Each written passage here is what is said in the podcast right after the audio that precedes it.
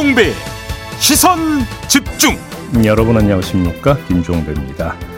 더불어민주당이 현역 의원 하위 이십 퍼센트 평가자들에게 통보를 시작하면서 갈등이 커지고 있습니다. 여기에다가 일부 지역구에서 현역을 제외한 여론조사가 실시돼 비명 거르기가 아니냐라는 논란이 일기도 했는데요. 오늘 이 부에서 더불어민주당 송갑석 의원과 관련 이야기 나눠보겠습니다.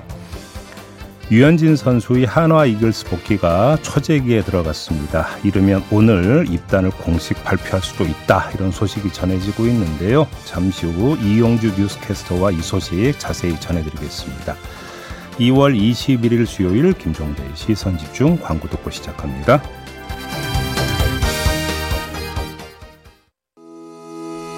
시선집중은 촌철님들의 다양한 목소리를 기다립니다. 짧은 건 오십 원, 긴 건 백 원인 문자메시지 샵 팔공공일 번, 스마트 라디오 미니와 유튜브 라이브로도 시선집중과 함께하실 수 있습니다. 믿고 듣는 진품시사, 김종배의 시선집중.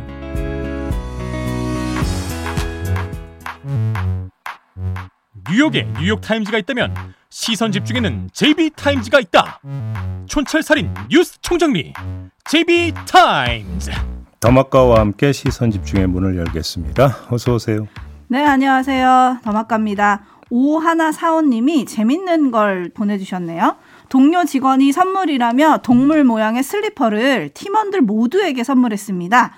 동물을 각자의 이미지에 맞게 골랐다고 하는데 전 곰을 받았어요.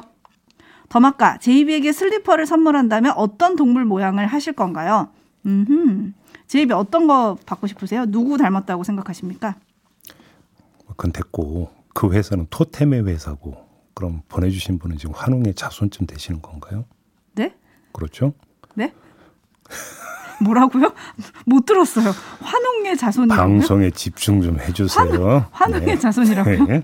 아니, 곰을 받았다면서요, 곰을. 곰이랑 닮으셨나 보죠. 토토로님이 음. 아, 그래도 진짜 마음이 좋으시다. 제이비 판다 푸바오. 그래, 귀엽다라는 얘기로 이해를 하겠습니다. 네. 세상 사는 모든 게 해석에 달려있다고 하더라고요. 뭐 제가 생각하는 동물은 있지만 그거는 뭐 나중에 진짜 그런 슬리퍼가 있으면 제가 한번 선물하고 실물을 보여드리도록 하겠습니다.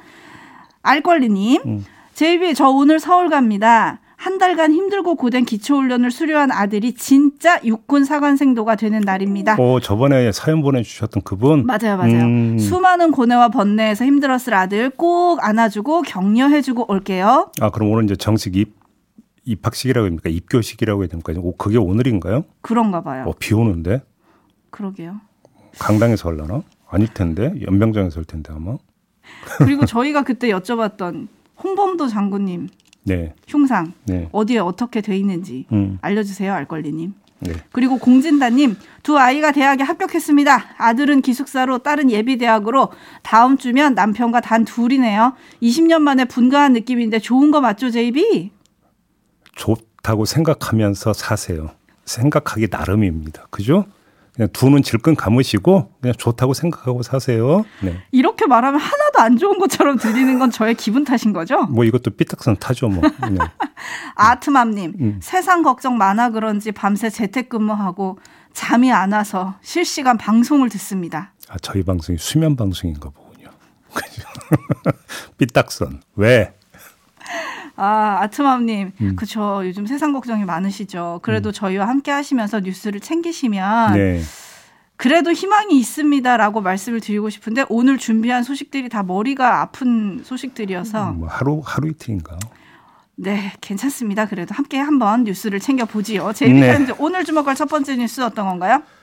이낙연 새로운 미래 대표가 개혁신당과 갈라선 뒤에 새로운 미래 유튜브 채널에 출연해서 이런 말을 했습니다. 한번 들어보시죠. 이재명 일 인 정당 민주당, 민주당 역사상이나 대한민국 정당의 역사상 전례를 찾기 어려울 만큼 난폭한 공천 횡포, 여기에 지금 빠져있는 상태입니다. 선거용 떴다방이 결코 아니다. 총선 이후에도 우리가 해야 할 역할이 분명히 있을 것이다. 총선 이후에는 아마도 좀 더 민주당의 재건, 대한민국 정치의 발전을 위해서 우리가 해야 될 일이 있을 겁니다. 그런 것을 미리 준비해 가겠다, 이런 뜻이고요. 지금 민주당에 계시는 동지 여러분도 저희들의 노력에 도움을 주셨으면 좋겠어요. 함께 해주시길 바랍니다. 네, 민주당에 계신 동지 여러분도 함께해 주시기를 바랍니다라고 했는데 함께 할까요? 뭐 백문이 불여일견이라고 예를 들어보겠습니다. 자, 먼저 박용진 의원인데요. 자신이 하위 십 퍼센트에 포함됐음을 통보받았다고 스스로 밝히면서 한 말이 있는데 한번 들어보시죠.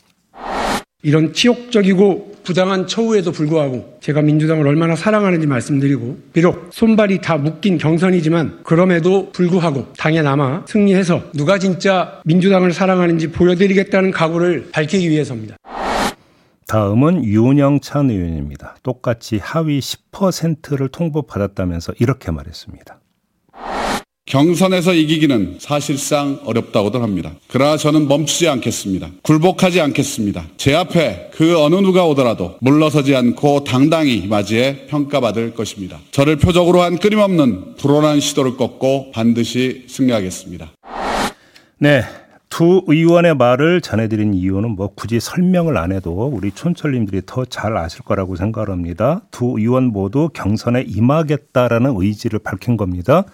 그래서 경선에 임하면 어떻게 됩니까?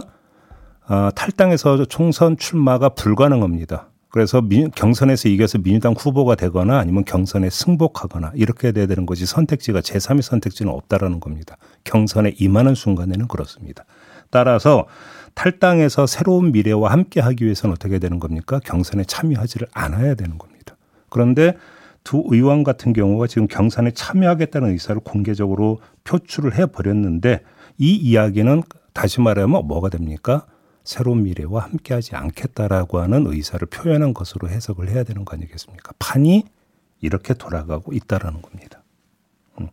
그리고 이번엔 다른 경우의 수를 한번 좀 헤아려 봅시다. 어떤 경우죠? 자, 이... 또 하나의 논란거리가 여론조사를 돌리고 있는데 일부 지역구에서 현역 의원을 빼고 여론조사를 돌렸다라는 보도가 나와서 당사자들의 반발을 사지 않았습니까? 그 가운데 한 사람이 바로 홍영표 의원인데요.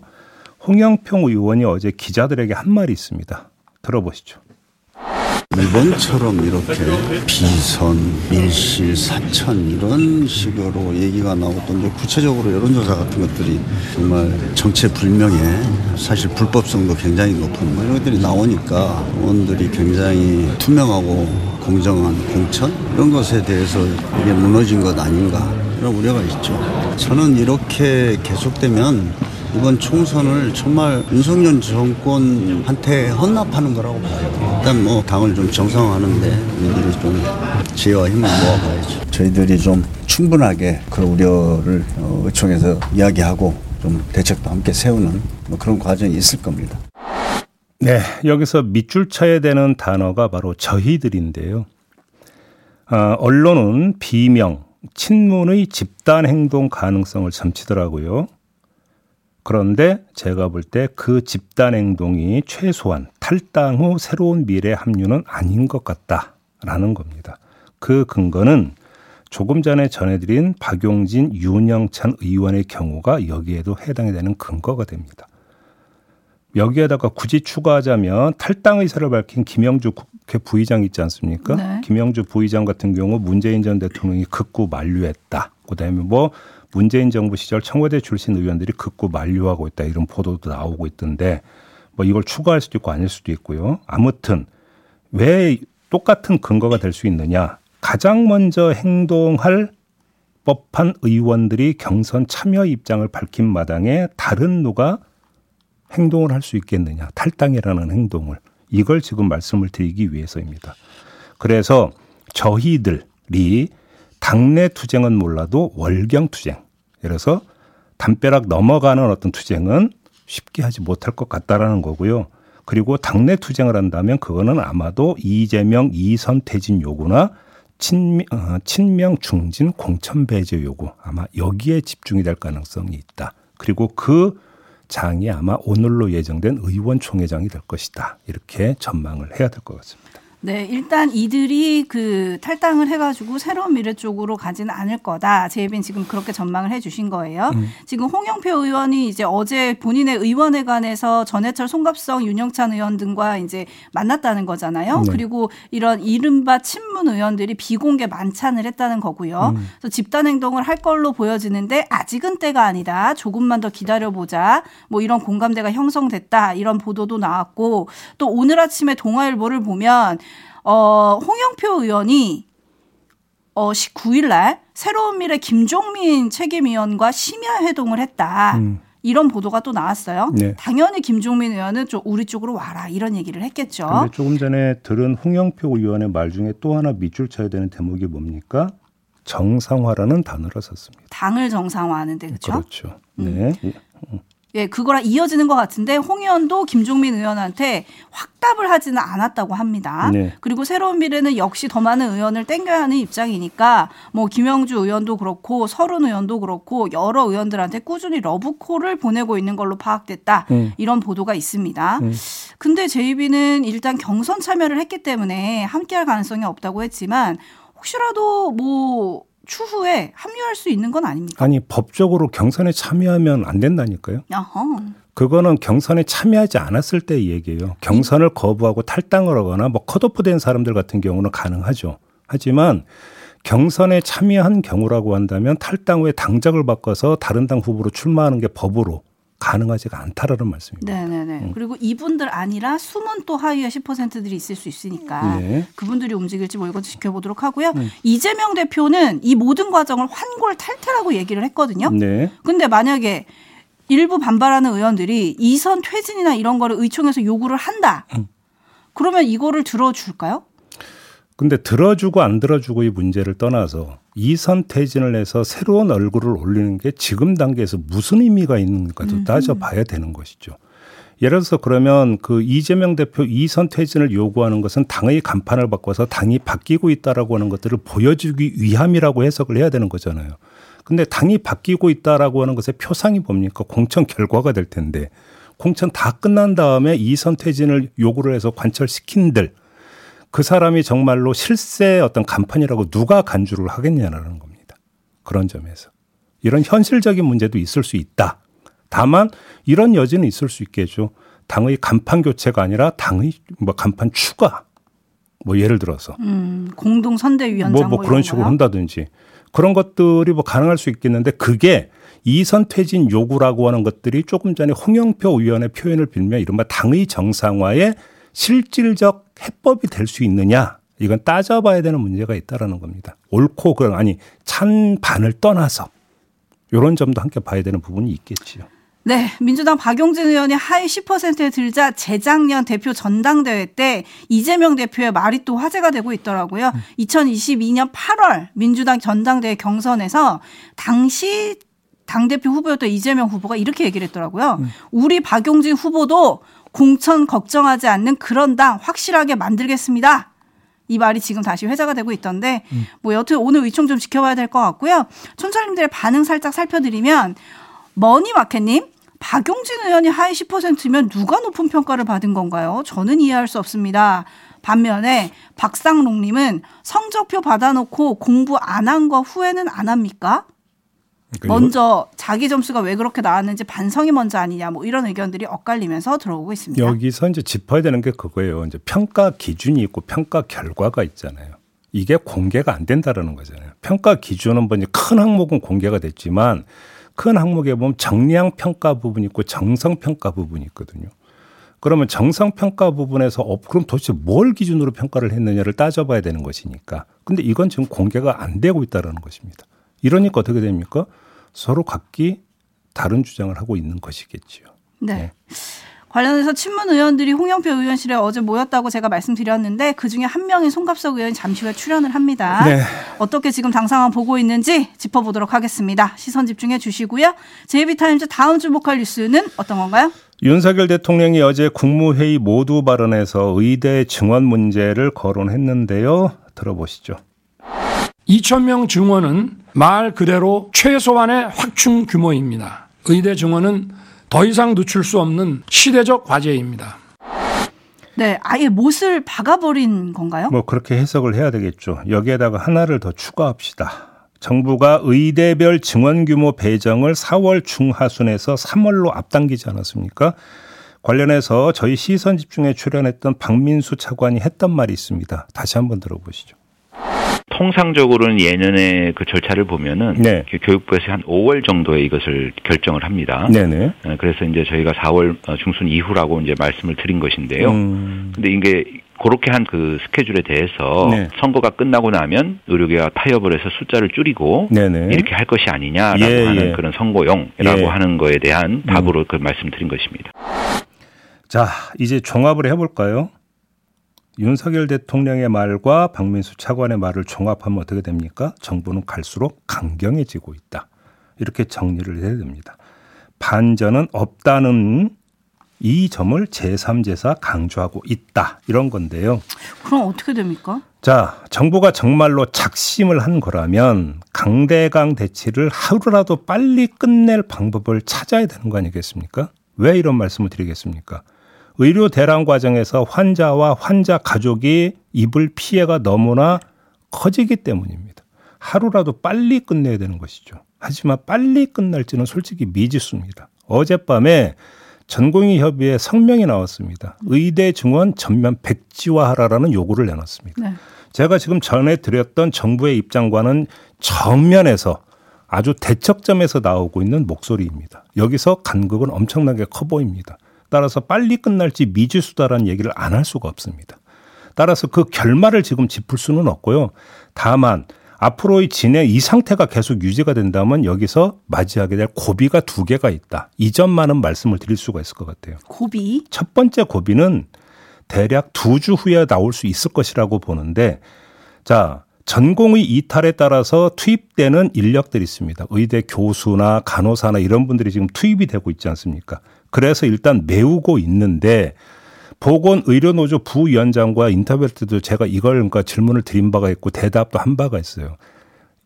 신체적 능력에는 한계가 있기 때문에 마냥 버틸 수가 없다라는 겁니다. 그렇죠. 그래서 결국 한 두 주 정도가 한계치 아니겠느냐라고 다들 입을 모으고 있습니다. 그러면 이때 가면 어떻게 되는 것이냐? 여기서 다시 추가로 투입될 수 있는 대체 인력이나 이런 게 없다면 그때는 속수무책 상황이 발생을 한다라는 것입니다. 그럼 이때 정부가 어떤 조치를 취할 것이냐가 첫 번째 고비가 된다라는 것이고요. 두 번째는 조금 전에 박민수 차관 그 목소리를 전해드렸습니다만 정말로 정부가 삼월 중에 의대별 정원 결정을 해서 배정을 하고 통보를 대학에 통보를 한다면 이때가 될 거라는 겁니다. 정부가 공언했던 의대별 증원 배정이 이루어지는 시점이 되니까 그러면 이제는 기정사실이 되어버린다는 겁니다. 방침이 아니라 결과가 나온다는 겁니다. 그러면 이때 전공의들은 또 어떤 태세를 취할 것이냐. 이게 또 한 번의 고비가 되지 않겠습니까? 이 두 고비를 거쳐가야 될 것 같은데 이렇게 된다는 이야기는 지금 이 이제 시작되고 있는 의료 대란이 한 달 이상 간다라는 걸 얘기를 뜻하고 있는 겁니다. 근데 이렇게 가면 안 된다라는 겁니다. 안 제가 되죠. 드리는 말씀. 지금 벌써 난리가 났는데요. 그러니까요. 네. 그러면 그러면 도대체 하겠다라고 하는 건 좋은데 그럼 정부가 어떻게 풀 것인가도 사실은 이야기가 좀 돼야 되는 부분이 있는 것이죠. 네. 네, 어제 대통령실 성태윤 대통령실 정책실장은 한 방송에 출연을 해서 이천 명도 사실은 적은 숫자다. 삼천 명 정도는 필요했다. 이렇게 얘기를 하던데 음. 이 필요성 알겠고요. 그러면 지금 제이비가 짚어준 대책은 어떻게 할 거냐. 여기에 조금 좀 초점이 지금은 맞춰져야 될 때가 아닌가. 네. 이 하나하나 하나님이 고래 싸움에 새우 등이 터집니다라고 했는데 아픈 국민들이 많이 있거든요. 아, 그럼요. 예. 네. 제이비 타임즈 다음 주목할 뉴스는 어떤 건가요? 군 인권센터가 어제 기자회견을 열고 고 채수근 상병 관련 김계환 해병대 사령관의 문자 메시지를 공개를 했습니다. 채상병 연결식이 열렸던 지난해 칠월 이십이일 밤 아홉시 십사분에 김계환 사령관이 국가안보실에서 파견 근무하고 있는 해병대 대령에게 채상병 부모님이 전한 말이라면서 메시지를 보냈는데 이 메시지에는 장관님께도 보고 드렸고 V께도 보고 드렸다고 답장 주셨어라는 내용이 담겨 있습니다. 여기서 V가 대통령을 뜻한다. 브이아이피? 그렇죠. 이런 건데요. 군 인권센터는 이를 근거로 유족 심경까지 보고받고 있던 대통령이 사망사건 수사 결과와 같은 주요 사항을 보고받지 않았다라는 얘기는 납득하기 어렵다. 이렇게 주장을 했습니다. 어떻게 봐야 될까요? 자, 우선 짚어야 하는 점이 이 문자 메시지는 군 검찰이 확보한 김계환 사령관의 문자 메시지 수발신 내용에 들어있는 것이라고 합니다. 그런데도 군사법원에 증거로 제출을 하지 않았다고 합니다. 왜요? 이 점을 일단 체크를 하고요. 네. 또 하나, 군인권센터는 국정조사 실시를 강하게 촉구를 했어요. 그런데 총선이 코앞인 상황에서 국정조사에 합의할 가능성도, 그리고 설령 합의한다 하더라도 내실 있게 국정조사가 실시될 가능성도 크다고 보기는 어렵습니다. 현실적으로. 이 두 가지 사실을 종합을 하면 어차피 진실규명은 총선 뒤에 기존의 군 사법체계를 뛰어넘어서 진행될 수밖에 없을 것이라는 잠정결론에 도달을 하게 되는데, 그러면 총선 이후가 되면 변수가 뭐가 되는 겁니까? 총선 결과가 되는 것이겠죠. 그렇지 않겠습니까? 결국 또 총선인가요? 그렇죠. 그거에 따라서 국면이 달라진다고밖에는 지금 진단할 수 없다. 이런 말씀을 드려야 될 것 같습니다. 음. 네. 자, 제이비 타임스를 오늘 이렇게 마무리하겠습니다. 더마카 수고하셨어요. 고맙습니다.